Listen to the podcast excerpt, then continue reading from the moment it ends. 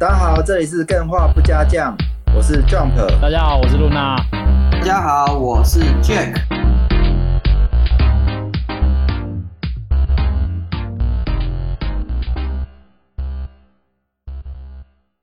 那我们今天这个礼拜的主题，大家应该有先稍微看过一下。我们今天的主题就是游戏该难一点好，还是简单一点好？那当然，这个我们维持以往的也也不算以往的惯例，才维持了两三次而已，就是。这个主题我们会在 Part 二 的时候来跟大家介绍。那我们最一开始的时候呢，会先以这个礼拜的精选新闻来跟大家分享一下。嗯、我自己先来身先士卒，跟大家分享第一个新闻。我要分享第一个，怎样？哎、欸，我有一个，你真的吗？好，那你来，你来，就是来、欸，不是上次有讲这个，只要是会发光、嗯、都可以冠上一个电竞的。这个名字嘛，嗯，很多产品它跟电竞没什么关系、哦，可是它会发光 R G B， 然后它就可以是电竞嘛，对不对？嗯，那同理，哦、你说会发光，我还我还不我还不同意耶，它一定要是 R G B 的我才可以同意，哦、它如果只是单纯的一个发光，那根本就不算啊。可以、啊、R G B 嘛、嗯，就是彩色的嘛，嗯、然后发光的嘛，就是电竞新闻嘛，电竞新闻就是游戏游戏新闻嘛。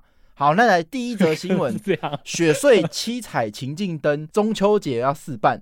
啊就是、啊、就是以防什么意思？驾驶者如果他会想要睡觉，因为雪隧很长，因为常常塞车嘛。嗯，那中秋连假的时候，他要示范，就是要挂上这个七彩的情境灯、哦，大家可以看那个图。转吧转吧。然后呢，现在目前惨遭吐槽，嗯、然后说，哎、欸，会引发有的人他会有癫痫。对，但是呃，这个高工局查一查，发现，哎、哦欸，这个好像查无资料。那呃，他们会滚动式调整，嗯，啊，这个就是我今天带来的第一则电竞新闻。雪隧有 R G B 啊，这个也算是游戏没错啊，电竞雪隧不让你睡觉游戏啊，哎，对对对对对，欸、这也是圆的嘛，因为开开过去要很久的时间呢、啊，对对对，所以政府想出一个方法了，不让你睡，或是直接让你癫痫，直接车翻人碗之类的，干乱讲话，嗯，这个。R G B 我这个很符合吧，游戏新闻第一则，哇，这个开场还是蛮不错的，我想很久。哎、欸欸，我看了这个图，我吓到、欸，哎，这是这是模拟嗑药吗？对啊，我刚才也在思考这个问题、欸，哎，这很像我喝醉之后看到的那个场景。哎、欸，这个还蛮想要去临场体验一下。这个本来中秋连假就塞车了，然后被他一搞，大家要去看，是不是？好了，你看，你来第一个真正的游戏新闻，好不好？没有，你这个是第一个，你这的确可以称得上游戏新闻、哦，可以算是、哦、真的是太强了，太强了。嗯，啊，我分享的第一则新闻是由东日本 J R 公司亲自发行的火车驾驶模拟游戏 J R 东日本列车模拟器， 九月二十号的时候会在 Steam 上面开始。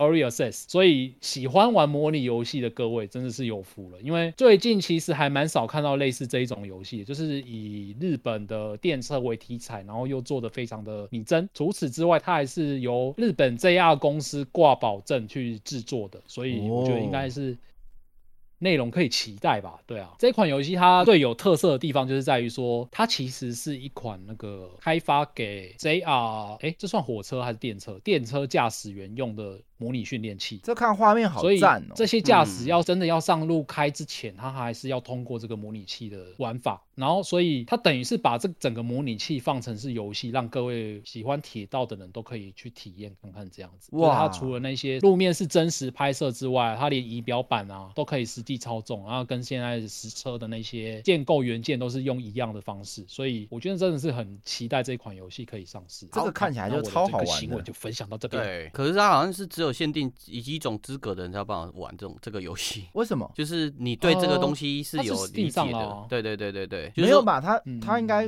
可以给一般玩家玩吧？哦，我是说对这个领域有所了解的、啊，就像之前他最早有了 A 列车系列相关的，很多人是不会直接去玩，因为他对这东西不了解，所以玩不下去。哦，那可是如果游戏做成这样就很失败啊！应该是要所有人哎、欸、可以透过他的游戏关卡设计或是界面设计，哎、嗯欸、都可以慢慢的学会怎么开火车。我觉得。这是游戏强的地方，就是它可以把一个很难、很复杂的东西嘛，对，从零开始，慢慢的教导他去适应这个东西。哦，对，哦，对对对，刚刚勋有贴一个那个《Danger the Go》，那个是我最近也有买的一款模拟游戏，它也是模拟电车，但它就不是挂着 J R 的那个商标，嗯、但是它的确就是像 Jump 讲到，因为当初就是听 Jump 介绍我才去买这一款游戏，它就是从最简单最简单的方式开始让你熟悉去怎么开一台列车，然后随着难度慢慢越来越高，它就会变得很像真的在开真车这样子的感觉。嗯，所以这款游戏它还没有上市，但是我自己是个人是还蛮期待的，可以加入愿望清单了嘛。好，那接下来就是换 Jack 讲到游戏嘛，对，就脱离不了 A I 人工智慧。那我今天分享一个跟 A I 人工智慧相关的新闻。Hello， 等等我吗？我想要庆祝一下。我们目前看到我们直播在线人数有达六十人、嗯、哇，这个创一个高峰、哦、真开心，哇塞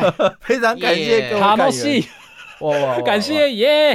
做一个里程碑，有没有？那个 Jump 的拍照拍照，屏幕跳出一个成就。明年希望一百人，好不好？对，来，下一个 A I 说什么？好。嗯，那 A I 最近有一个新闻嘛，对，是这礼拜的新闻，就是 A I 人工智慧，他参加了比赛，有一个艺术家叫做 Jason， 他使用了一个人工智慧制图程式，参加了一个科罗拉多州的美术比赛，拿下了数位比赛第一名。哦，就是拿 A I 画的图去比赛，对，然后拿第一名。对，那这个新闻它最让大家去探讨点，并不是纯粹 A I 拿下的新闻，而是很多的人类的画家嘛，对，对这件事情抱持的惊讶，然后有点生气的概念，说为什么凭什么 A I 可以参加这个比赛？哦，哎、呃，我记得好像这个一开始我原本想要入选本周新闻，嗯，但它好像跟游戏比较无关，但我后来发现有一个有关，嗯，他这个用这个 A I 去比赛的这个人好像是一名电玩游戏设计师，哦，大家可以去查一下，哦、对对对 ，Alan 啊、哦，但这件事大家怎么看呢、啊？就是说你认为他的第一名应该要被收回的扣一，好不好？你认为他这个第一名呃不应该被收回的扣二。我们来看一下，对于拿人工智慧的作品去比赛的，应该算不算犯规？哎、欸，大家都扣二，哎，一比较少，你们觉得呢？一、嗯、比较少一点。我觉得、哦、这个有点像是动漫作品替身啊，或是召唤使者的概念。以后画家不一定自己画，我可以自己训练自己的 A I 帮我画，然后我灌输训练它，就是灌输我的美术的那种 sense 之类的。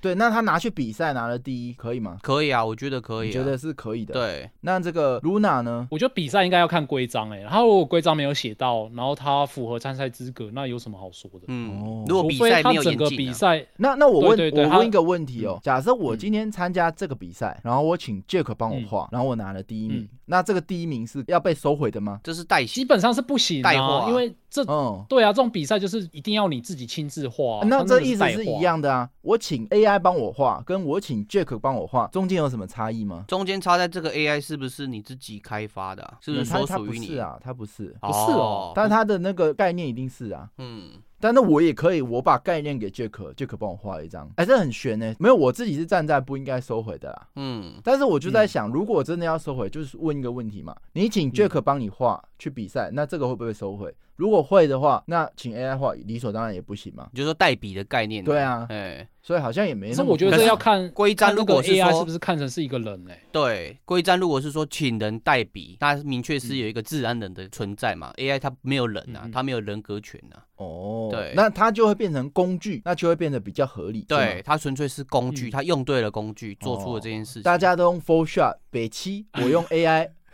我用小画家，我厉害。对啊，你要我突然我突然想改头一了，怎么办？这样子我的生计好像被影响到。对啊，所以这件事情它不只是纯粹这个新闻，也是推特上面很多人在聊说，哎、uh-huh. 欸，怎么办？以后我原本想说画图这件事情嘛，对，或是写小说这件事情是由人的思维才有办法去做，没想到今天 A I 也有办法画出一个看似有灵魂的作品，我该怎么办？就很多漫画家或是插画家开始自嘲说，完了以后我没有饭碗这我的饭碗。我要被 A I 抢走了、欸。我自己个人是非常害怕的，因为以我像是我之前就说过，我画一张背景图，我至少至少需要画十五个小时以上。嗯，然后如果要雕的更细一点的话，搞不好要画到三十个小时。但是我看有人用 A I 画那些，就是最近很流行的那些 A I 画背景图，他给两三个关键字，就是稍微养一下 A I。我靠，二十分钟就直接画出一个跟我差不多画十五个小时差不多水准的作品。等一下 ，Luna， 我我真的不知道这件事情、嗯，因为我不知道现在已经有量产型的工具是。可以给人直接去做这件事情吗？之前阿基不是超风一直在群组贴，对对对，就是他给，比如说呃，川普跟小岛秀夫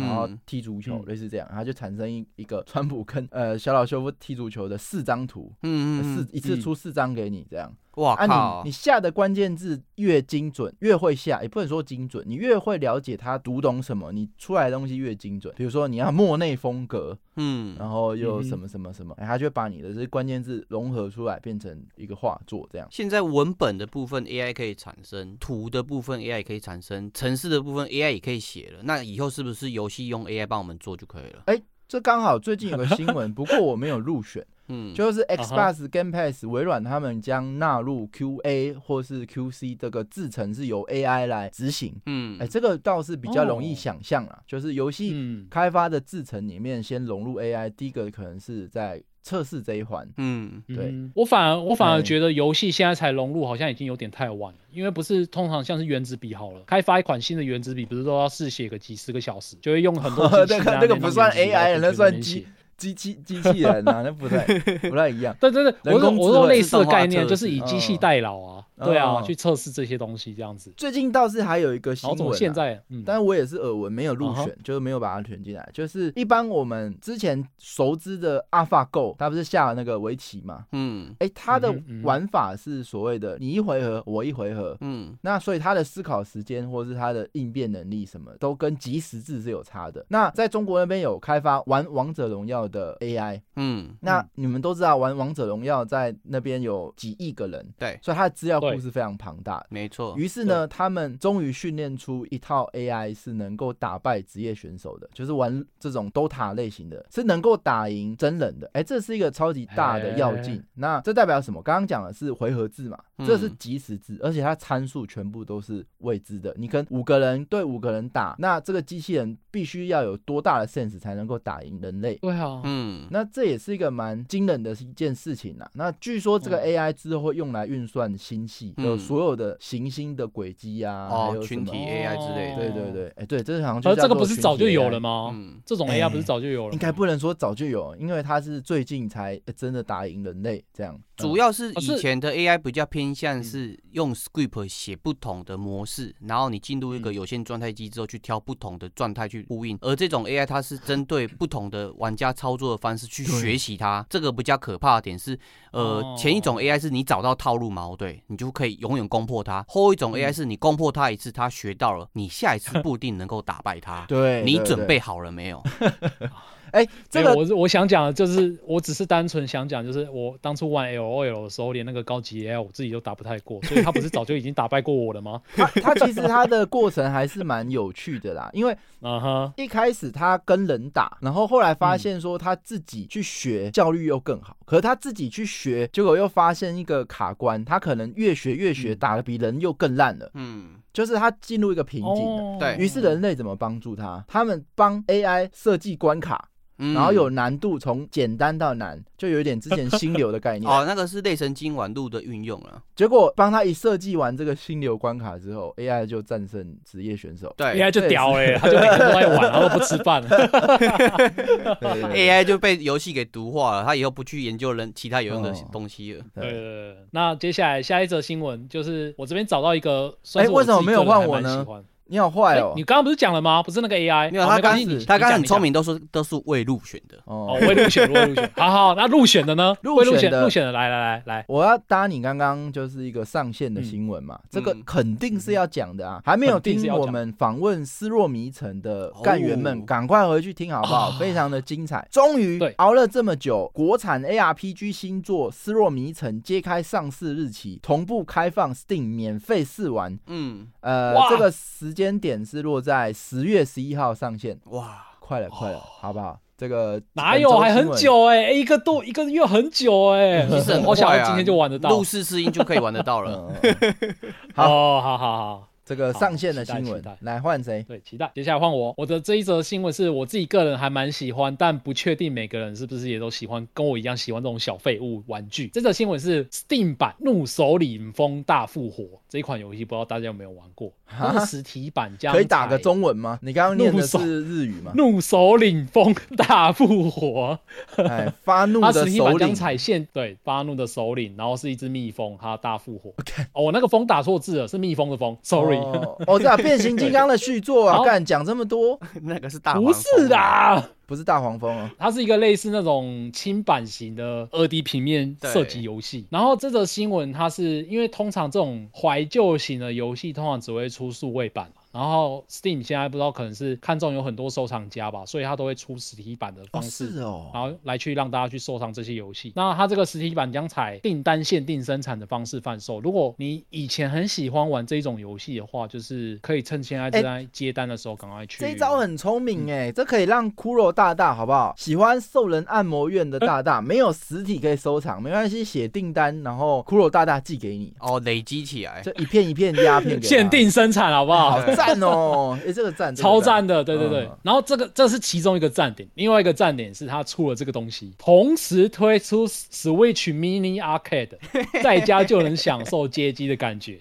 他就是做了一个那个小小的塑胶框体，让你可以把你的 Switch 塞在那上面，然后底下也可以放你的那个 Joy-Con 手把，所以你就可以模拟当初直立式画面在玩这些类似雷电啊、怒首领风啊这些射击游戏的那种过往的荣光，哦，情怀啊。然后这种小小废物玩具我个人就是非常的喜欢，所以大家如果想要的话，记得赶快去预定，因为它是采限定方式的贩售。我这边连结就贴出来了，让大家有兴趣的话就可以去预定。对，欸，如果出这种这种小周边，你们会想要买吗？我 会, 我, 喜歡我会有兴趣，啊，有钱才会。但是你刚刚讲到一个点，就是小小废物，就是它的确是让我觉得不错，有情怀，但是玩起来可能不能玩很久，或是我其实可以用其他媒介去玩，就纯粹变收藏的概念的。哦，还要装成这样，这懒好不好？我Switch手法还是要用啊，对不对？每次要玩还要慢慢装，哦，真的是哦，我觉得蛮炫的。可这种就是你就算不玩，你放在那边看，你自己也很爽啊。对，是没错，收藏啊。哎，嗯欸，不会吗？该不会只有我有这种感觉吧？哎，欸。那真的是对我来说，就是我我真的是很喜欢收集这些小废物，嗯，对啊，我是蛮喜欢看人家收藏，然后我自己去看的。兴趣的，好，没关系，只有你，你是哎，欸，你是什么？你是神，你是，欸，你是天，你是光，你是 A I， 你是唯一的传说啊，老够够老，好 ，Jack 呢？好，下一个是最近我们实况过的游戏 Jump 实况过的游戏，然后它最近有一个捷报，嗯，就是它在八月二十五号上市，女鬼桥开魂录，然后首日销售即红盘，写下有史以来最佳家机。然后它最近他们的那个制作人嘛，哦，对，有一些续文，就是什么，嗯，他自己也遇到一些灵异现象之类的，哦，那相关的新闻的话最近一直都有。那我不知道各位干员有没有上次看 Jump 玩之后自己也有兴趣一起去玩。那我们 Jump 上次是玩到第一个章节还没有结束嘛，对，就也不是被吓到，就觉得哎，欸，好像有点焦躁的感觉。我现在还是哎，欸，很感动，这个台湾的游戏能够有这样的成绩，是是是，今年实在特别精彩，嗯，对啊。對我好不好玩我就哎，欸，但是 好, 好玩。我们在玩的过程中，跟云的过程中，是一直不断惊叹它的建模啊，哦，跟它的一些场景啊，特别是建模的部分，嗯，一直不断的引发我们的操作者说，好想跟他 X X 之类的。哎，啊，我觉得这很令人振奋，就是呃，台湾游戏开始有很多 U B、嗯、不是 Ubisoft Unreal 引擎去开发的，对，然后哎，欸，这个画面都开始跟次世代对接了，这个还是蛮爽的，好不好？这个。赞！刚刚安安安，也就是我们的骷髅大大，也有一个新闻。他的新闻就是 J J R 都没有关心我在 YouTube 上面有快六百万个人看，哦，好多哦！哎，欸，这很恐怖，根本是跟我们不同档次，是我们要来蹭你才对吧？哇，天哪，另外一个宇宙，六百万个人，欸，这个这个哇，这个身价真的是不同了。对啊，嗯，不同了，不同了，完全不一样。哎，欸，是哎，欸，这个女鬼桥，说回来，就是当初女鬼桥在她在是什么试玩节还是什么，反正就是她有一开始有先出一个试玩版，嗯，然后我玩试玩版的时候，我就已经觉得还蛮惊人的，欸。她那个，我觉得她有一个恐怖的点，是我自己个人很感同身受，就是有点类似之前还原那样，就是她的场景是在台湾啊，哦，对，然后没有没有没有，她不一定是在台湾，就是场景很多很类似跟在台湾的一些文化，或者是我们可能周遭会看到类似类似的东西，例如说。插香奶茶、插香红茶这种感觉，嗯，然后我觉得这一种东西让我代入感更深，所以我还蛮喜欢跟这款游戏的，嗯，对，这种要素会会有这种感觉吗？就是好，没关系，我们觉得我们新闻好像会讲不完，嗯，还是你们新闻都念完了？我差不多念完了，欸，我差不多念完了，嗯欸，你们都念完了吗？我念完了，呃，呃我还有一个，叫我们来撸懒一先，撸懒一先，嗯，哦，我先吗？好，嗯，呃，日本游戏大赏二零二二各奖项的日程已经公布，然后这次比较特别就是大家可以。以透过线上直播来观看发表的流程。其实也不是这次啊，就是前几年也都有啦。然后这个奖项算是在日本来说蛮重要的一个游戏界的奖项，所以大家如果有兴趣的话也是可以去稍微追一下。那今年大家应该比较有兴趣的是日本比较重要的经济产业大臣奖跟年间作品部门奖，然后它同时都是在九月十五号礼拜四的时候会颁布，然后 YouTube 的连结我也放在我们的实况频道上面，大家有兴趣的话可以去看一下。嗯，然后除了这个之外，它当然还有一些什么业余部门啊，或者是未成年部门等等的，大家有兴趣的话都可以去稍微观看一下。就是今年的东京电玩展之外，还有一个日本游戏大赏即将要颁奖了。哇，好期待啊，真的。嗯，不是半读，是真的很期待啊。嗯、这个东京电玩展快开始了嘛？嗯、有, 有几个新闻，第一个是 PlayStation，、啊、呃 ，Sony 好像没有要参展。哦，上次是E 三嘛，不爽参加哦，没关系，这个游戏游戏界好像也快要没有他的位置了嘛。哇，我们没还有还有好不好？还有你干爹的业配了。哎、欸，对耶，干不行啊！一直嘲讽他，每一集就嘲讽他。然后我们都节目效果，干爹不要生气。对对对 对, 對，我们是要让大家记得你，总是要有好人跟坏人。那我是忠实粉丝，好不好？对，没错。Konami 东京电玩展将释出，嗯，哎、欸，我怎么念完了？就是他们 Konami 会电玩展。将释出世界都喜欢的系列新作。哎、嗯欸，他只在官网上有一个这样的资讯，说他们即将要在电玩展推出全世界都喜欢的系列。哎、欸，是什么系列呢？对啊，我刚才想说你在讲世界都喜欢是游戏名称吗？还是什么？我知道，我知道。来，哎呀咿呀，啦啦啦啦 ，D D R D D R 系列，对不对？哎、欸，是哦，你是猜 D D R 系列哦？哎、欸，他是玩梗。没有，我是个人喜欢啊，个人喜欢，其他人我不知道。D D R 在现代在出。出的话、嗯、还有竞争力吗？我觉得有啦，对，脚踏板还是比较有全身性运动的感觉、嗯、比起手拿着脚不规划你一定要怎么踩，那你有时候就很偷懒的运动嘛。我在想着它的 content 是还是有价值有竞争性，但是它的那个跳的那个媒介可能已经因为不同的那种体感装置被取代掉了、嗯、对啊，现在体感这么多，不一定一定要那个四个按键的踏板了。嗯，然后就有人就猜哎，沉默之秋的新作有没有可能？嗯，然后有人就猜潜龙谍影的新作有没有可能？不可能！哎呦，这么、嗯、这么坚定，好，这还蛮蛮想要赶快知道答案的。对，希望可以打我脸，说可能，可能，可能。没有，我不希望他出。哦，我谁会希望不是小呃？我这样讲谁会希望太满了？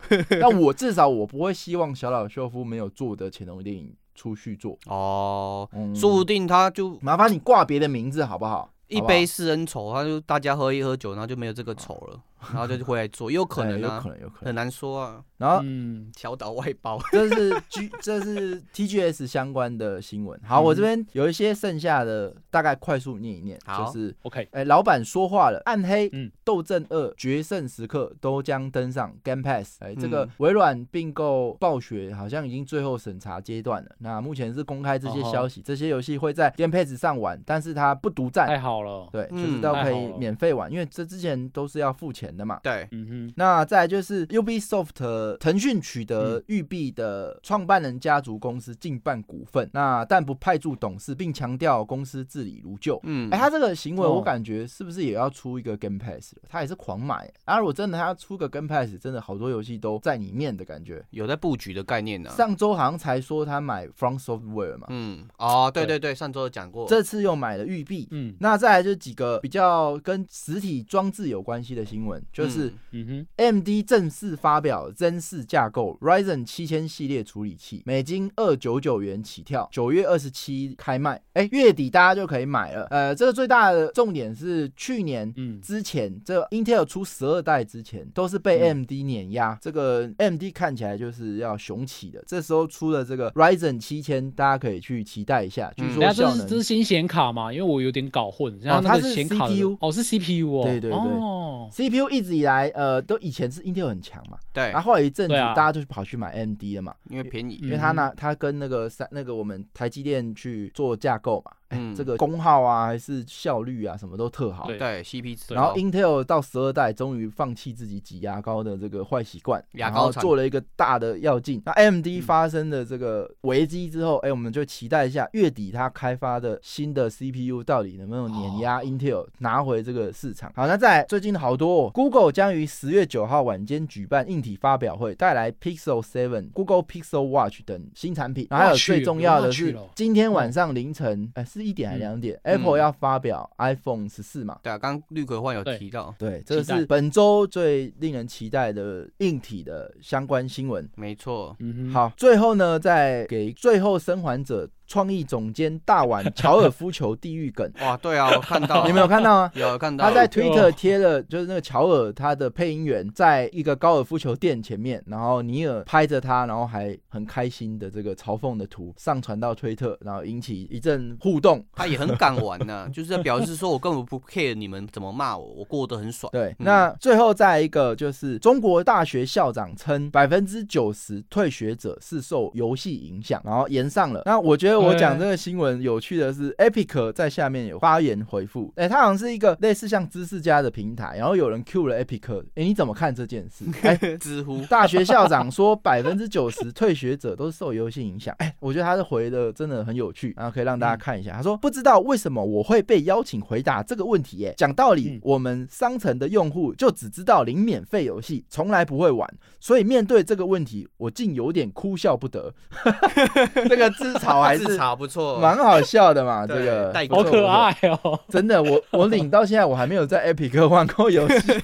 你就是他觉得很苦恼的对象之一啊。对对对，那今天的新闻我这边结束，没错，谢谢。那我们今天的 Part 一 就先到这边了。然后我们接着就要紧接着开始我们的 Part 二， 小编的神奇操作结束。哎、欸，这回的还是蛮好的。对啊，找到对的小编会帮助公司公关呢、啊。但哎、欸，来来来，他是真的真心话，他根本就不是小编。有领 Epic 免费游戏，却从来没在 Epic 玩游戏的扣一，好不好？扣、嗯、一下，扣一下，刷屏了。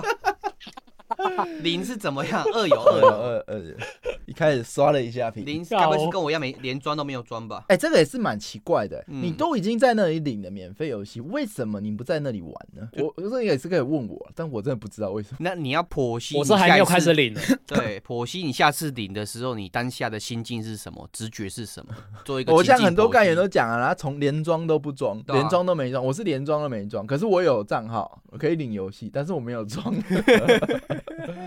那我们的 Part 二准备要开始了。那我们今天这个礼拜讨论的主题是干员敲碗，就是我们的鸡哥病敲碗的一个主题，叫做游戏该难一点好还是简单一点好。哎，大家有没有通常在玩游戏的时候会不会想到这个问题，还是就是单纯就觉得，可是我觉得游戏很难，我很不爽，然后就不玩了。我觉得这个问题会被聊死。哎、嗯，你觉得适当就好，聊死。什么意思？他就回一个很模棱两可的答案，就直接把你咬死。没有啊，就真，可是这是事实啊。要难一点好还是简单一点好，就是看你的客群，然后适当一点就好。今天的节目就先到这边，感谢大家的参加。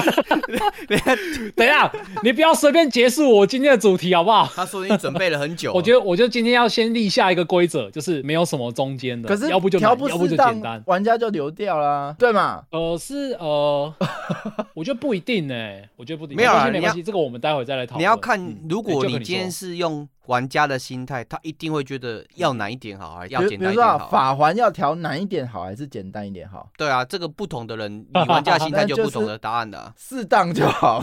没有啦，玩家玩家不会调、那個、到太难，每一只都打不过，连前面都一开始就打不过。我觉得适当是一个理想的状态值、嗯，但是这个、嗯、这个词嘛，对，从、嗯、来没有在任何一个游戏开发者真正的实现，因为玩家只会跟你说太难、太简单，那你就会不断的调、调、调、调、调，所以今天可以聊的就是调的那个过程到底怎么去做。好，没关系， Jack 最会讲了，待会就靠你表现。没有，今天主持人不是 Jack， 是 Luna 、嗯。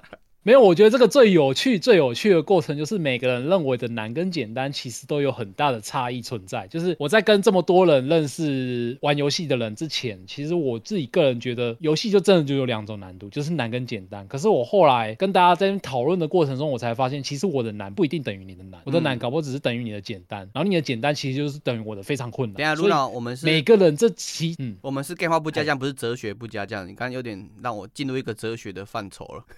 真的。假的？对，我这样讲你也会进入哲学范畴，好，对啊，就是你的难不是我的难。那我就直接先来一个问题来问你们好了。好，假如有一款游戏啊，它在宣传的时候，不管是它的音乐、美术还是玩法什么的，就全部都正中你的红心，嗯、然后你就很想很想玩它，但是它只有它的那个难度是迟迟不公布。这个时候你会希望这款游戏的难度它是简单还是困难？然后你可以稍微描述一下它的难度大概是在落在什么程度吗？如果我先问 Jack 好了 ，Jack、啊、你觉得呢？如果是我的话嘛，嗯、对，我会希望它的难度是可以调整，或者是可以搭配成就，可以调整，可以调整点，嗯、不一定是我手调，是我可能破完关之后嘛，对，它就会跳出一个地狱难度或是噩梦难度，然后搭配成就系统一起让我持续的去体验。因为我其实玩游戏，我、哦、简单的我也会喜欢玩，难的我会玩，但是难的我会 care 一个点，就是它难的地方会不会给我适当的回馈，因为有些游戏它的确是可以调那个难易度嘛，那我的时间有限嘛，我可能要工作什么的，那我干嘛一定要都挑难的自己折磨自己，那我就挑简单的，那我是不是就失去玩这个游戏难的地方？但是如果它搭配一些明确的回馈给我或是奖励给我的话，我就会想说去挑战这个难的地方。这是我的回答，就是游戏的难易度取决于它的那个挑战之后的那个回馈是不是足够让我去继续去玩这个游戏。哦，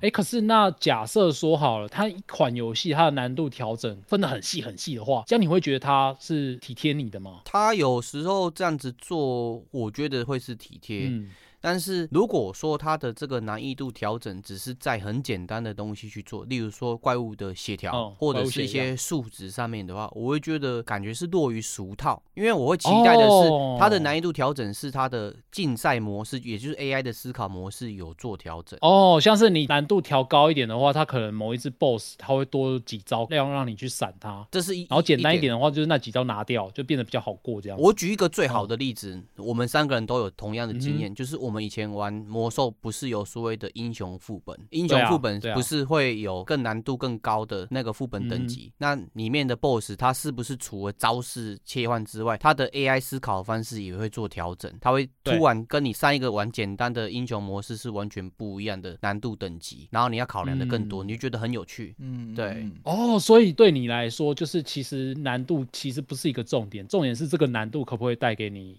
游戏的乐趣。对啊，我是比较现实一点势利一点，我我会想要的就是明确的回馈、哦、不然我玩那么难的东西比如说讲是有成就感啊，但是所比较的那个 C P 值来讲会很低啊、嗯、那如果暴力一点好不好，就是调超级困难，然后每一场都给你掉局五，这样子可以吗？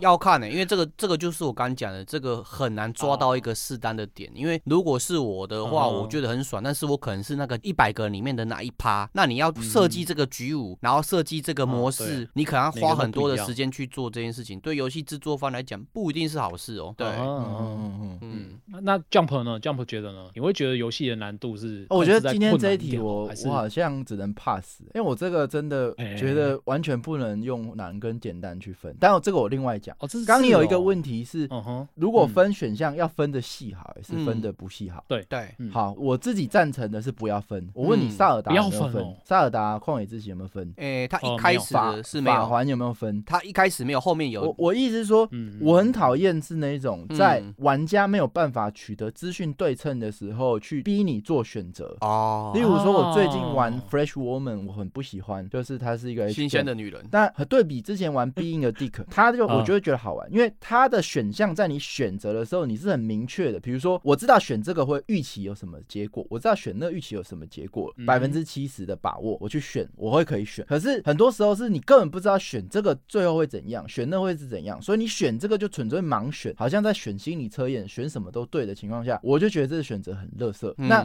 以刚刚来讲，很多游戏它去分，不管它分的多细，反正它分，那它不跟你讲差别。比如说好了，十字军之王它会跟你讲，你如果选这个就表示不能存档。哦，对，这个很硬，这个很明确的告诉你、嗯、你选了这个的难度是你牺牲了什么、呃、或者是幻痛，它会跟你讲你选最简单就是小鸡帽，小鸡帽的意思就是你被看到的时候他会笑你，不会马上检举你。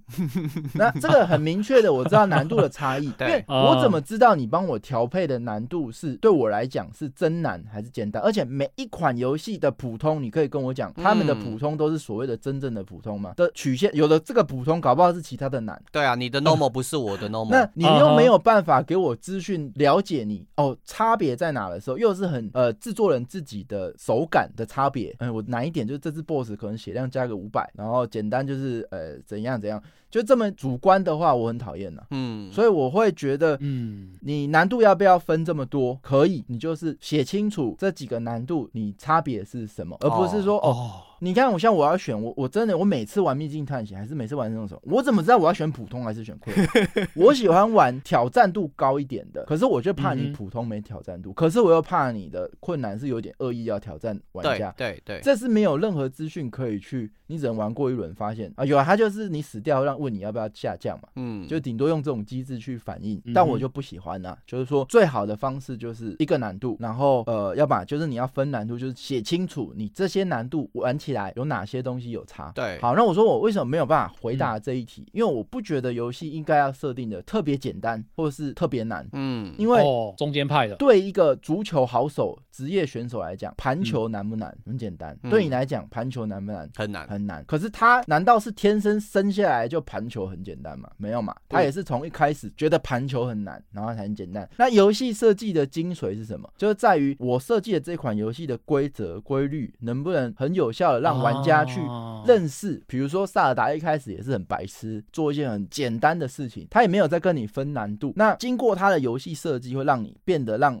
盘球好像职业选手一样简单，那你就会发现你后来能够挑战的难度都跟一开始差非常多，你就跟着成长。所以我觉得也没有所谓的要设定的难一点还是简单一点，如果一个好的游戏我认为它是从你一开始你很简单的上手到最后很难的挑战你都过得去，就是一个适当的难度挑战。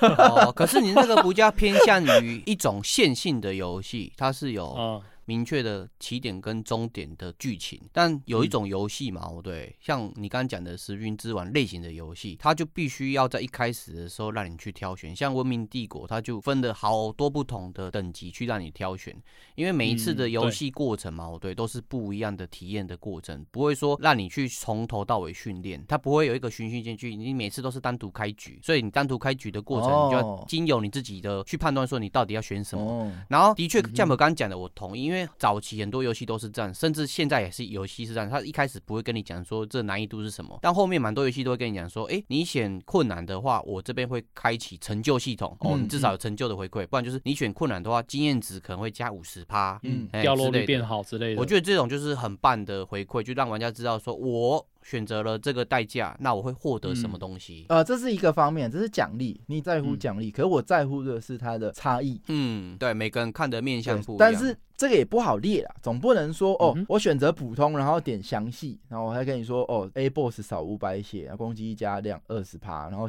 B boss 什么什么 C boss 什么，这个这个有的有的玩家比较神人级他会把这个列出来，然后我们再去看玩家这样神人级会怎么列，这东西列出来其实也是 没, 没有感觉，就是你不会知道这只 A boss 血量加 百分之五十 对你来讲是难还是简单？对啊，那个 很, 很抽象啊。对啊，所以这个还是需要一些技巧。但我觉得最好的方式就是不分，然后把你教好。嗯，这是最实际贴近游戏开始的概念。你如果真的想要一个留给玩家玩的那种超级难模式，嗯，那你可以在他既定的这个玩法，嗯，破关之后再出现一个地狱，所以以前会有这种做法，对啊，那它就可以重玩性就比较高。确实，你一开始你都没玩过这款游戏，即使是十字军之王，你就去选地狱，这个好处也是对玩家或者对厂商来讲都没有很好啦。嗯，对，除非这厂商真的是很骄傲，他根本不 care 你要玩不玩随便你，很多人本着要玩。你其实老实讲，你讲法环魂系，你真的说真的，你其实黑魂一代，你玩到最后，你打完追之王，你破关了，你回去打一开始，你就顺顺过嘛。对，根本不是因为它真的难，而是你不会玩。嗯，大概就是这个逻辑。我觉得法环跟黑魂系列游戏有一个很奇妙的特点，嗯，但是我一直参不透，就是你如果领略了这个怪物的 A I 之后嘛，对，嗯，后面它难度提高之后，或者是说你装备掉落之后，你还是有办法顺顺的把它打死。你好像就头上开了一个灯泡，我大概知道你要干嘛了。哦，对, 对啊，你要跟那个智昂学会招架以后，世界就不同了。对对对对对对对。啊，所以你说这题我很难回，游戏要简单一点好，还是难一点好？嗯，这可能呃，待会可以问干员，因为我好像方向还找不到。嗯，可是刚刚在讨论的过程，可能是会比较偏向像是说游戏里面有选项可以给你调整，让它变简单或困难。但是其实我个人最近在玩游戏的过程中，我有一个体悟，嗯、就是呃，我最近买了 V R 嘛，然后有一款游戏是在 V R 社群里面大家都非常非常推荐的一款游戏，它是类似模拟弓箭射击的游戏，就是 F P S 那样，嗯、然后它叫做 I D U， 我忘记全名了，但是简写是叫做 I D U， 就是你在玩这一款游戏的过程中，你就是当成是一个中世纪的弓箭手，然后你在游玩的体验就是完全就是要靠古老的那一些弓箭射击技术才可以去破关，因为它里面没有准心，因为通常我们在玩 F P S 游戏的时候不是中间都会有一个准心吗？然后你在瞄准哪里，你就爆头的时候你就是准心瞄准到头上就是爆头嘛，但是这一款游戏里面没有，嗯，你只能靠那个弓箭上面它会有一些磕痕，然后你就看那个磕痕可能要往上仰角十五度，然后再怎样怎样怎样，然后风向怎样怎样，就是要透过这些很古老的弓箭技巧才可以玩得起这款游戏。然后我在玩的过程中，我就觉得，虽然说大家一致推荐玩 V R， 嗯，我说这是换皮游戏，拿全民高尔夫来玩，玩 V R， 我说这拿全民高尔夫来玩，什么全民？为什么全民高尔夫也是这样玩啊？就选刻度嘛，然后选风向嘛，然后还有力道，对，然后高尔夫换皮游戏。全民高尔夫那个至少数据还有跟你讲哦，就是现在风力是多少，是什么什么是多少，哦、但是这一款游戏里面是完全没有的。嗯，对，那舔手指测风向，你要不如拔草测风向零。如果 V R 可以把那个舔手指测风向这个感官也把它做出来的话，那真的是很了不起。哎、欸，可以啊，只要它的 V R 装置可以去测到现实的风速，啊、然后你真的舔手指测你身边的风速的话，那就是准的。我觉得以前那个 N D S 好像有做出来类似的概念，它是它可以测阳光跟那个湿度啊。哦、嗯，哎、欸，以前那个逆转裁判还是最印象深刻。嗯，它就是撒一堆粉，然后你要对着 N D S 吹，嗯、然后指纹就会留下来。哇，这这个这是这是超棒的，你这样吹一下你也满足。我超喜欢，我真的超喜欢。N D S 超级多这种莫名其妙的设定，但是你就觉得这个梗超棒，就真的是撒撒撒，然后。然后你就得到一个指纹，哦，好赞哦！好，来我们继续。对对，我刚刚讲完太歪了。这这款游戏 I D U 就是我在玩的过程中，我觉得超级无敌困难的，因为我是一个没有学过怎么射击弓箭的人。就是我去看那些教学文章啊，他都会讲一句话，就是你要学会玩这款游戏，你就去 YouTube 看那些就是在教学弓箭怎么射击的，你就去学他们就对了。那我玩一款游戏，我竟然还要去学真正的运动，他要怎么样去射什么？哎，弓箭在那个准心的瞄准要往左偏十五度，然后往仰角要往上什么什么，很麻烦呢、欸，很正常、啊，很麻烦呢、欸。之前不是有一款粪 game 就是挖粪挖到一半，叫你去参考什么农业省的那个水利资讯，真正怎么学会种田。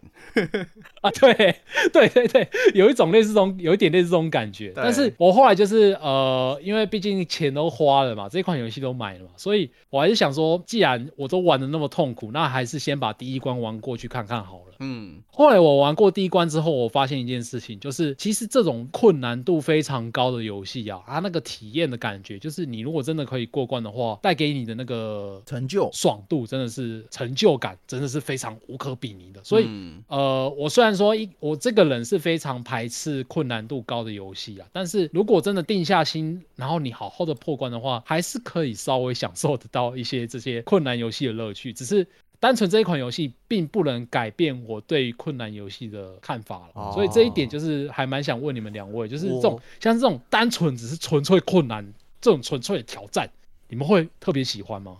这个要分开来讲，就是你刚刚讲到一个点，就是体验游戏内容跟难度的挂钩。我举一个例子。嗯，Jump 跟我应该也有体悟，就是我会玩 FIFA 跟那个实况野球嘛， uh-huh. 可是我自己的节奏感很差，很多过程都是需要节奏感，例如说挥棒的过程。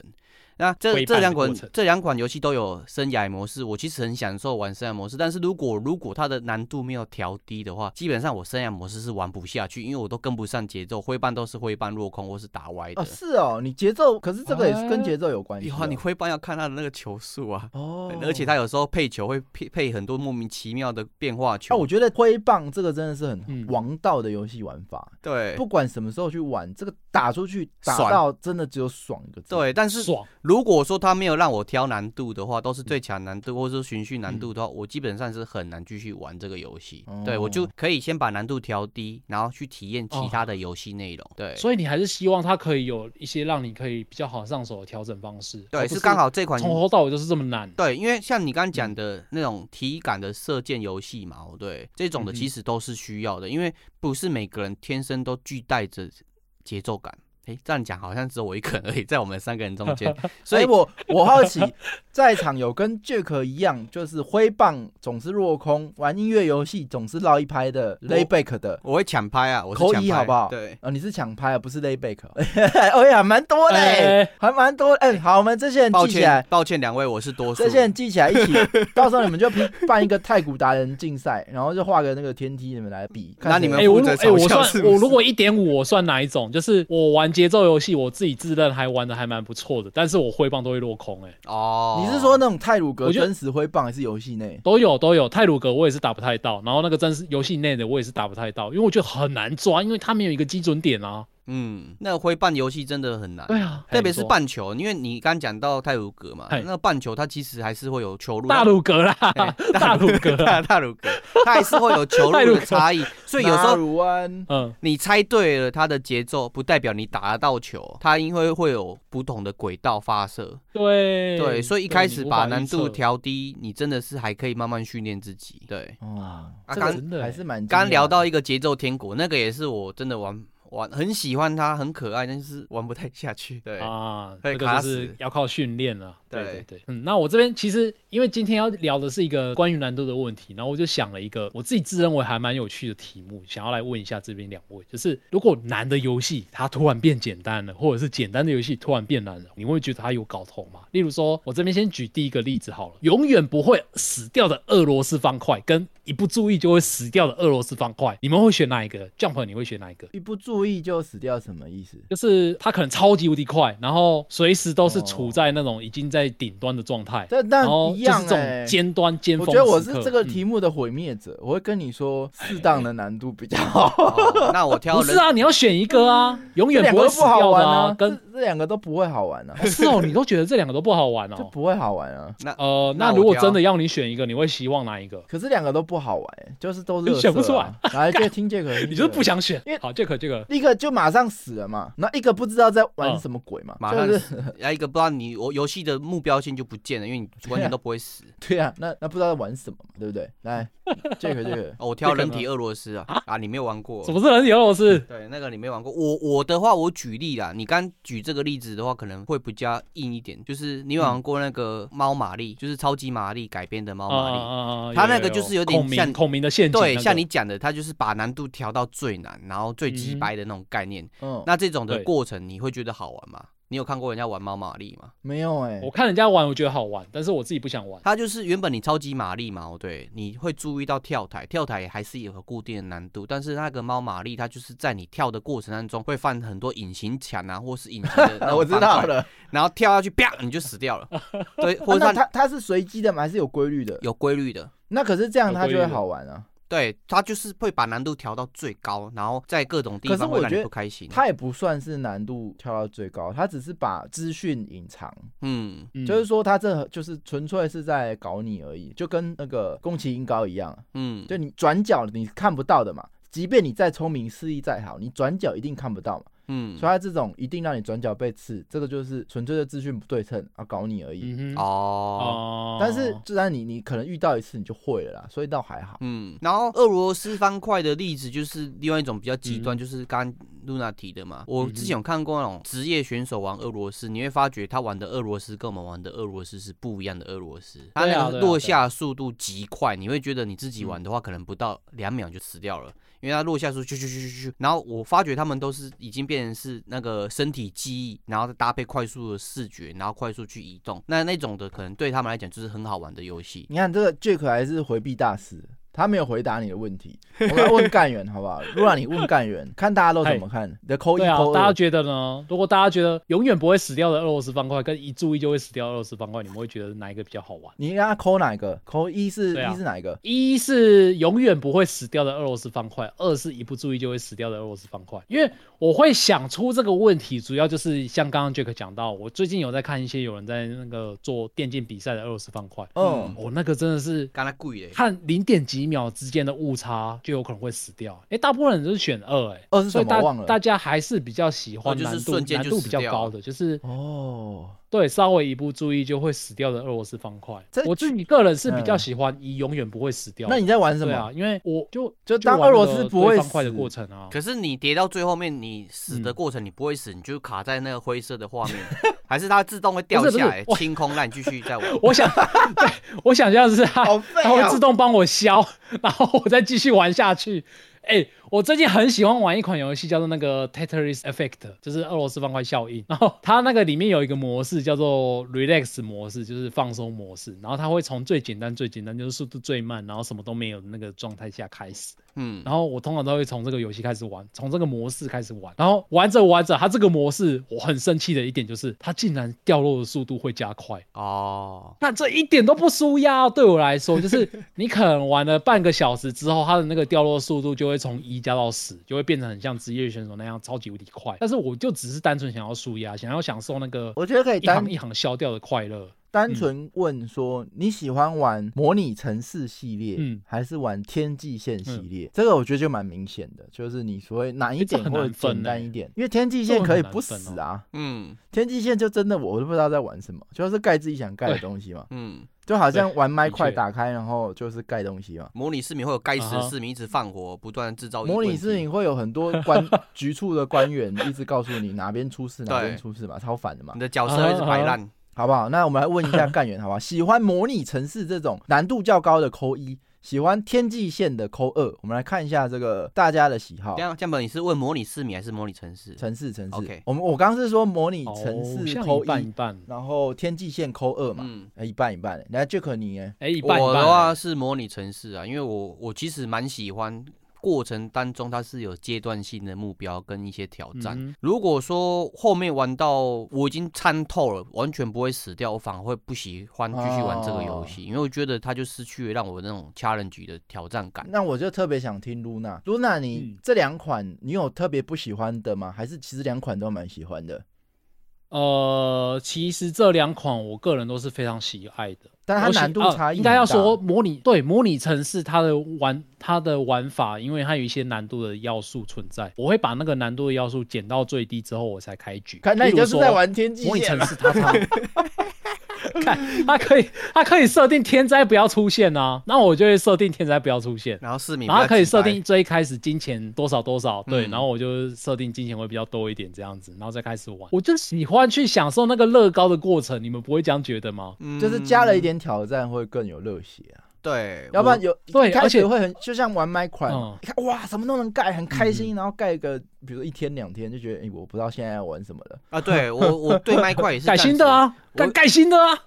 我一直觉得说麦块很好玩，但是我可能玩不到十分钟，我就会想玩饥荒。同样都是建造型的游戏，但是我会比较希望玩饥荒这种的，它有一个主线的。那, 那麦块有一个目标啦、哦，就是说我会希望每一个东西都拿来用一次看看。嗯。就直到所有东西都用过之后、嗯、就不知道玩什么，就只能去网络上看。哦，有人说哦自动灌水自动灌溉、哦欸、自己也来弄一套试试看。哎、欸嗯、又看到什么哦自动什么啊自己来弄一套试试看。同时系统。对对对，它大致是这样。Uh-huh. 那你就会沉下去了、啊，麦、uh-huh. 块那它那个很深啊，纯、uh-huh. 体验来讲可以玩很久啊。对对啊，然后关于这个难度，其实我还有另外一个问题，就是一直放在心头上，想要趁这个机会来问一下各位，就是我之前我玩一款游戏，也不是我啊，就是大家可能也都有玩过，叫做泰八 F F 八这一款游戏。然后这一款游戏它有一个很独特的地方，就是它不能练等级去靠碾压的方式来打过 boss， 因为泰八你只要一把等级练高，所所有的怪物跟所有的 boss 他们的等级也会跟着你的等级一起变高，所以你在玩这款游戏的过程中会变成说，你可能会依照以前玩 R P G 的模式，然后想说我会把等级练高一点啊，然后就会比较好打，就变变得比较简单这样，但是你会发现你等级练得越高难度会越困难。这种游戏的玩法你们就其实这种做法哦，在 R P G 玩家来讲它是双面刃，其实蛮多人不喜欢动态等级制、嗯、对，因为它有一个很大的弊病，但是不是完全弊病、嗯、就是它会把你之前你练等的这个成就感嘛，对，因应怪兽等级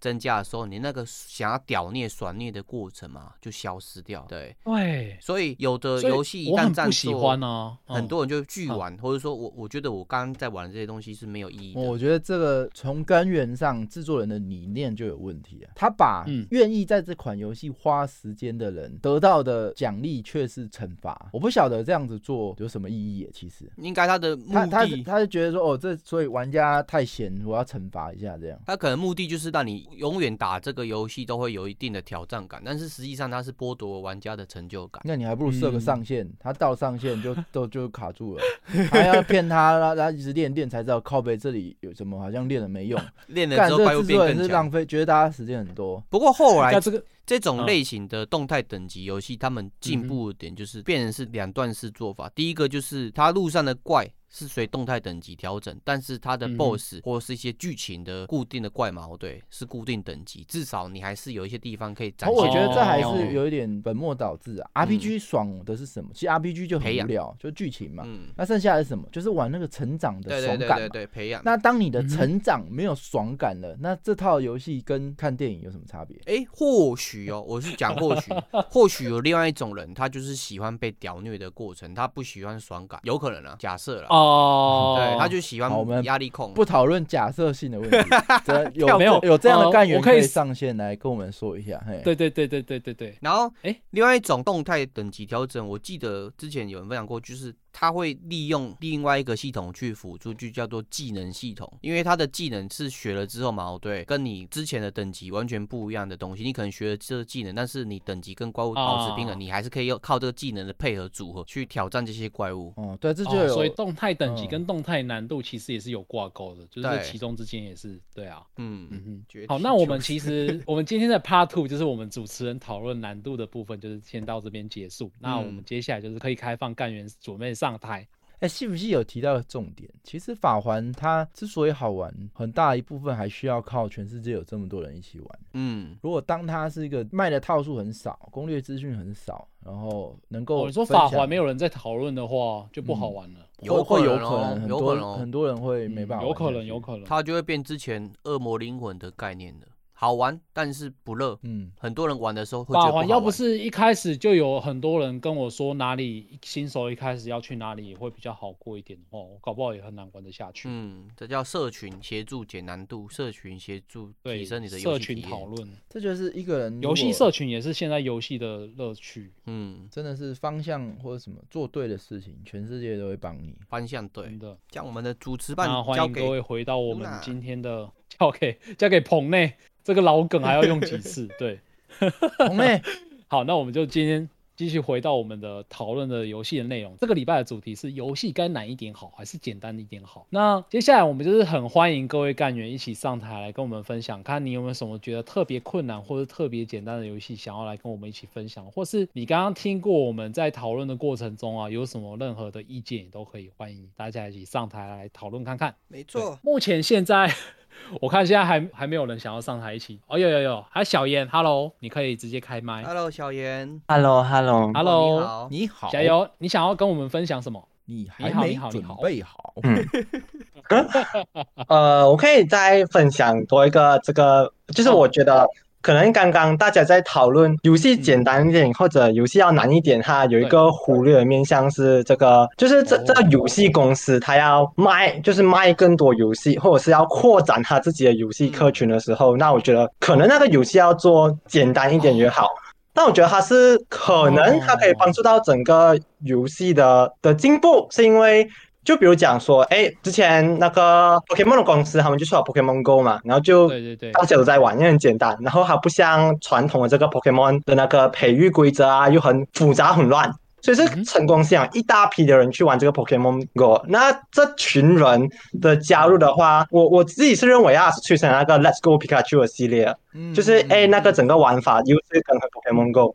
所以我觉得就是游戏简单一点，它会更好的原因是因为它可以吸纳更多玩家加入这个、哦、这个游戏社群。哦、嗯嗯嗯。而且加入游戏社群过后，因为人变多啊，那那自然就会变得更加多元。我觉得是是更有利于整个这个游戏的发展啊。而且当他愿意进来这个游戏过后，有没有可能从轻度玩家又进而慢慢接触到更多更多游戏，转换成可以接受更难的玩家？所以我是觉得，哎，可能现阶段来讲，就是我觉得就是有很多那种啊自认为核心玩家会很鄙视那些轻度玩家这个呃会很鄙视啊，会有那种鄙视链。可是我觉得，如果是以更包容的这个心态去接纳这个游戏的简单的话，那我觉得是它可以促就一个更良好的这个游戏的那个社群氛围。嗯，对对对，哦，没错，哎，真的哎，就是透过这种商业行为的模式啊，然后来去分析这个游戏到底该困难还是简单。的确，如果游戏简单一点的话，会更可以让一般比较不常接触游戏的玩家去游玩这些游戏。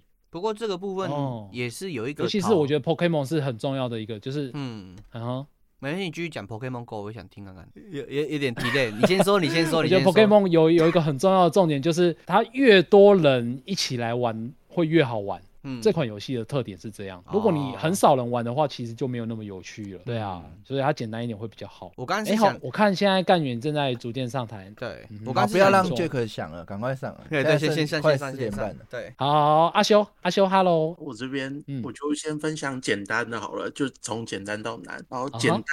我会想到之前 Jump 说的那个 AlphaGo 就游戏，已经水准上应该是算很简单的游戏啊，就是只要丢钱、丢饲料、喂鱼就可以结束一个。嗯开心水族箱、uh-huh. 啊，还有那个《植物大战僵尸》，这个也是一个很简单的游戏，捡那个太阳，然后种种花，然后让僵尸。Oh. 还有最后一款是轰炸超人。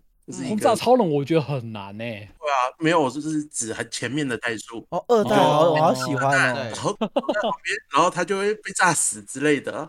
对，没有，嗯，是自己被炸死这样。对啊，然后我这边换成男的好了，嗯、男的就是。他会加一些组合键什么的、嗯、我就以洛克人来形容好了。哦，组合键操控比较困难。洛克人这一代 X 三 里面，他你玩到前面的时候、嗯、你会开始觉得前面很难打，然后他的血条很少，然后敌方血条比你少。对啊对啊，打很久才死掉、嗯、然后你后面会拿到铠甲啊什么的，然后会拿到光波刀什么之类的、哦、然后你变成砍对方刀，然后对方就剩一半的血，然后砍两下，然后你就赢了，就突然从难变得很简单。哦、呃它会让你加强，让你变得越玩越简单，这样子那个爽感就出来了。你有开加，所以你变得很、嗯、然后对方就变得对比性的削弱，或者说你用速身去破这个游戏。嗯，哦、uh-huh. 对，哦，就是故意让自己变得更难一点，就是拿到铠甲都不要用，就是还是维持最一开始的斗蛋去破关这样子，那很难呢、欸。我一直很佩服这种。哇，就对啊，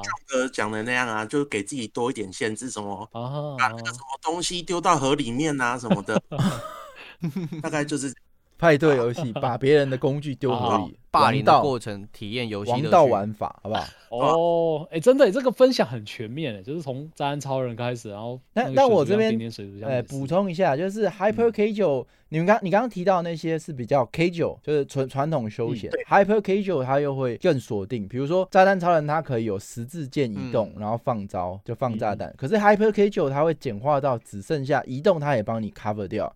你只剩下放招放那个炸弹，就是 HyperK 九 它通常又会更局限那个操作性或是系统的内容，这样更简化。啊，洛克人真的很帅 ，X 真的超帅。然后，然后我其实是觉得像。我现在贴的这个 X 四 代，它一开始就可以打秘籍、嗯、然后你就可以叫那个救急铠甲，然后就可以重复用一个很卑鄙的招式，然后让敌人就跟一开始拿到光波刀的意思一样，就从很难变得很简单，然后你这才不是卑鄙呢，这是让大家都可以开心享受游戏的方式。嗯嗯、我讲的比较肤浅，我可能没有那么有文化。别这样说，没有没有没有，不是不是。分享游戏就是开心。好，大概。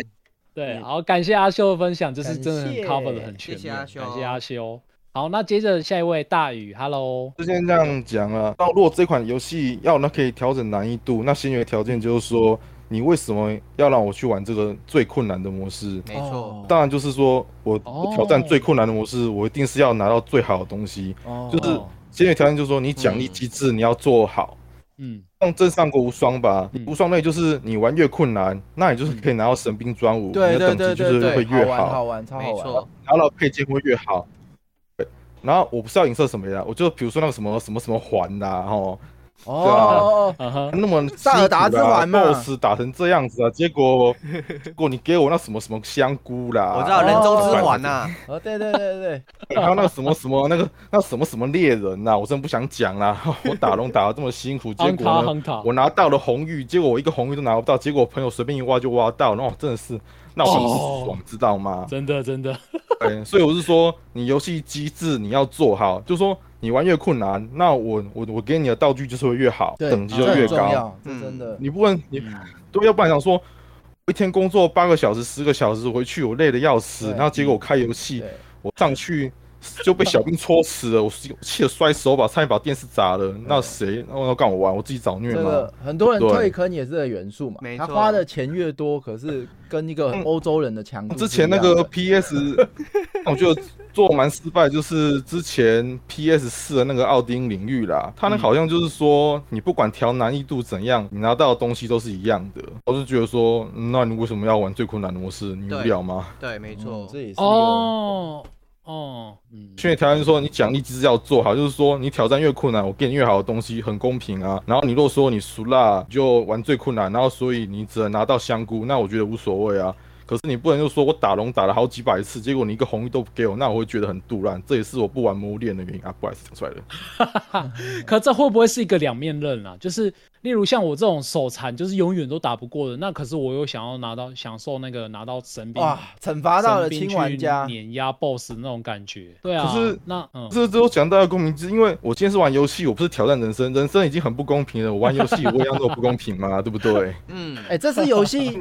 游戏开发的最大难题哦，我说真的，刚刚现在面临到的就是，哎，轻玩家他有玩的权利，可是高端玩家他不能因为轻玩家的加入，然后导致他哦，好像这个收获报酬失衡。就我刚刚提的，人越来越多加入，越来越多客群越来越广的时候，这件事情会很可怕。嗯，真的。那我那我觉得说，我觉得这个不公平的话，就是反映在线上游戏，因为你线上游戏，你若如果你过不了，你还可以抱大佬大腿求带过。可是如果说你单机游戏你还这样搞的话，那我是觉得说那不必要了。你可以搬着主机去线上游戏你过，你线上游戏你奖励机制不公平，我觉得说现在是还可以氪金啊，就是花钱啊，就这样子啊。对，你单机游戏我就觉得说大家就讲求一个，就是你玩游戏就图一个快乐嘛，你没有必要这样虐待自己啊。嗯，这样虐待自己的话，那你加班就好了，你加班也有挑战性啊。对，干有挑战性。好，感谢大姨的分享，真的非常非常的精辟。谢谢大姨，感谢大姨。好，那接着下一位贝熊 ，Hello 贝熊，贝熊那个图超可爱的，拿着一个粉红色的手把，喜欢，给你一百分。贝熊他遇到了困境，贝熊你他有话说不出来，遇到了困境。没有没有听到静音。哎，贝熊你可能先即使关了，对我有看到你把静音钮拿掉。啊，可能我现在听不到，可能你先跳出再进来看看，跳出再进来试试。干员们遇到的所有问题都是 Discord 的问题，有错请找 Discord。再试试看，这样有声音吗？有有有有，那我先不讲了。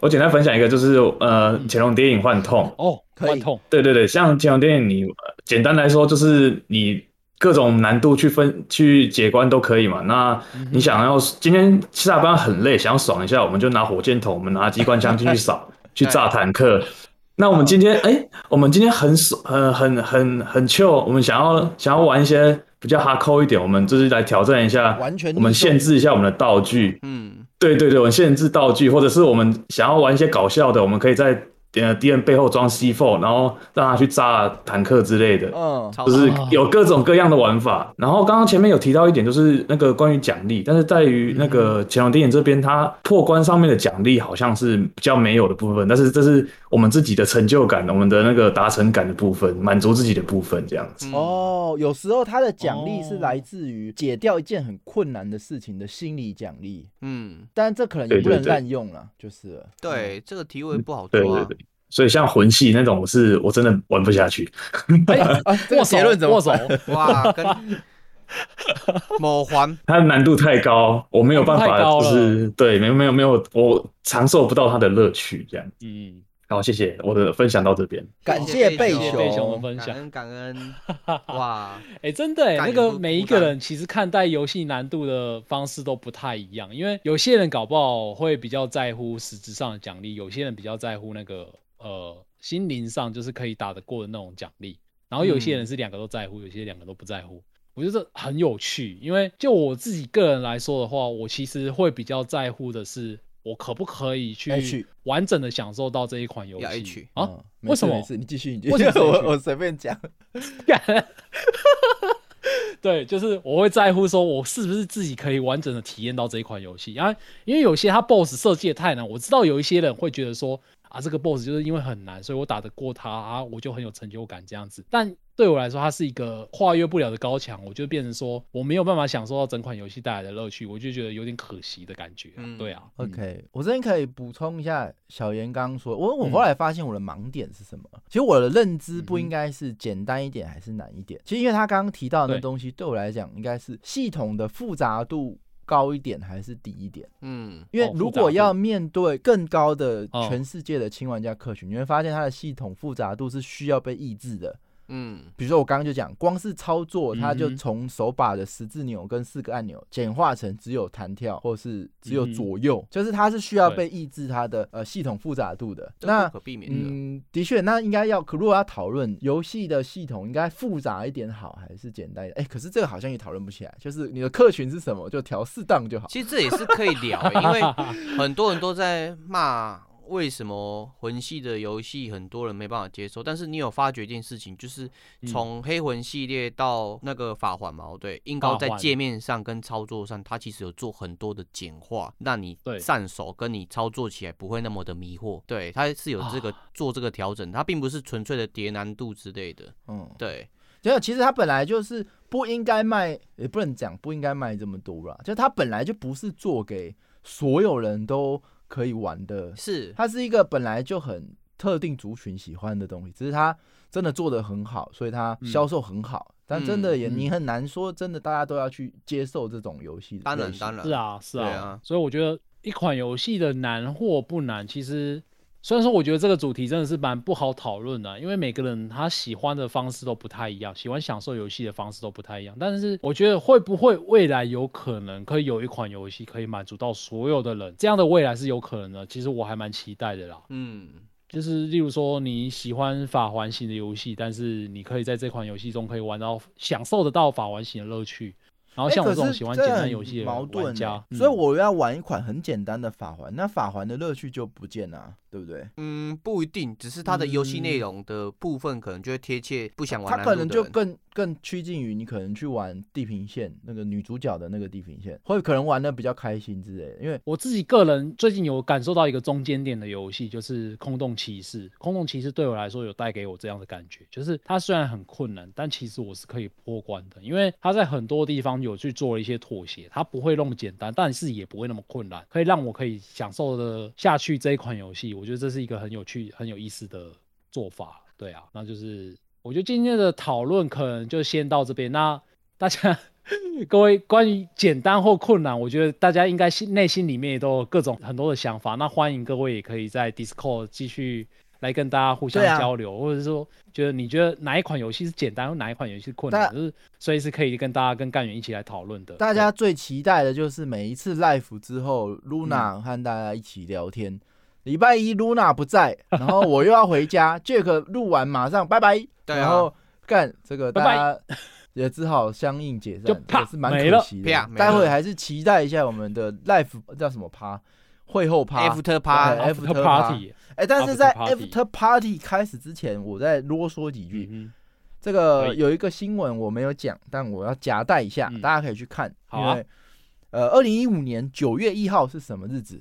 这是一个潜龙谍影幻痛发售日啊、呃，发售刚好目前九月了嘛，哦、第七年、嗯、那很精彩的是小岛秀夫他发了一系列的推特文，在回顾他开发这一系列的每一代的一些心得想法。嗯，那其中有很多资讯，比如说他怎么样去面对到哎、欸，原来 PlayStation 加入了很多元素，比如说记忆卡、啊、手把震动啊，或甚至是直接操作手把，导致这个 idea 的发生就是哎、嗯欸，切换手把就可以打螳螂这个。甚至他也说了一句话、嗯、果然我最喜欢的那一代潜龙谍影，就是他说他回忆《潜龙谍影二》是所有系列作当中他丢最多元素的一个作品，嗯，就是他，哎、哦欸，我这个找不到原话了，反正他意思就是说这一代是他丢过丢到里面最多元素的一代。我觉得大家有机会真的都要玩玩看，嗯、好不好？但有兴趣的都可以去，不然我先贴一下，我待会补一下连结，然后你们可以再看，然后我们再把这个主持交还给彭内，安安彭内。然后变回棚内了。好，那我们今天其实节目也差不多了，我们准备要还录音室，那我们节目就差不多到这边结束。那当然是各位感谢今天算是突破有史算是有史以来嘛，就是线上直播收听人数最高的一次。对，然后除此之外就是我们每个礼拜一还有 remake 跟今天礼拜三的 live podcast 的直播。那大家如果喜欢跟我们一起在线上互动的话，请不要忘记这两个时间。然后除此之外，我们礼拜日还有自己的节目的上线，也是不要忘记准时收听我们 Podcast 的上线播出这样子。嗯，那接着我们就期待下礼拜再跟各位在线上再相会。哎、欸，等等，我我今天忘记宣传一件事情了。嗯、欸，哇，天啊，我要一开始就六十人都宣传。对啊，你今天要你今天要公布的东西也太多了吧？那快剩五十人。在马上下降中，你要赶快赶快赶快！我现在在小子，我要公布什么呢？然后有个悬念，然后这人数就冲上去了，对不对？他们不会口耳相传、啊，没有，没有，没有啦！展哦，来来，那个干员啊，这个老乡好，还是秘密考，还是大会考？十月八号，我们在阳明山上进行一个干员见面会，就是我们一百人大烤肉。十月八号，请大家留下时间好不好？十月八号连假的礼拜六早上大概十点或十一点，不知道，我怕大家起不来，还不知道怎么定。那玩到下午四点，那请大家所有人都移驾到阳明山跟我们一起玩，好不好？玩完还可以去羊驼家玩，但是一百个人他家塞不塞得下？挑战一下好不好？可以啊，他家是山林啊，可以可以。哎、欸，我觉得这个很重要，中秋就是要干嘛？就是要团圆。我希望我们，嗯，呃，所有干员跟主持人都能够来，哎、欸，施压喽，台南的伙伴们，施压哇，这个这个，我今天第一次还听到、欸，哎，第一次听到这件事情。这个干员出，那你就是没有关注我们的干员出团出游纠团频道，好不好？如果有兴趣的干员，赶快移驾到干员大厅里的干员出团出游纠团，那。呃，赶快按加一，好不好？那就赶快再还给棚内。你要好，我们经过刚刚那个里长插播广播之后，我们真的是要来跟大家 say goodbye。但是下周同一时间，礼拜三晚上九点。然后如果大家喜欢 Life Hack， 就是再跟我们在这边线上再相会。那就下周再见喽，各位拜拜，拜拜。里长播还要插播吗？拜拜，拜拜，拜拜，插播好不好？没有啦，没有里长插播了，拜拜。其实我。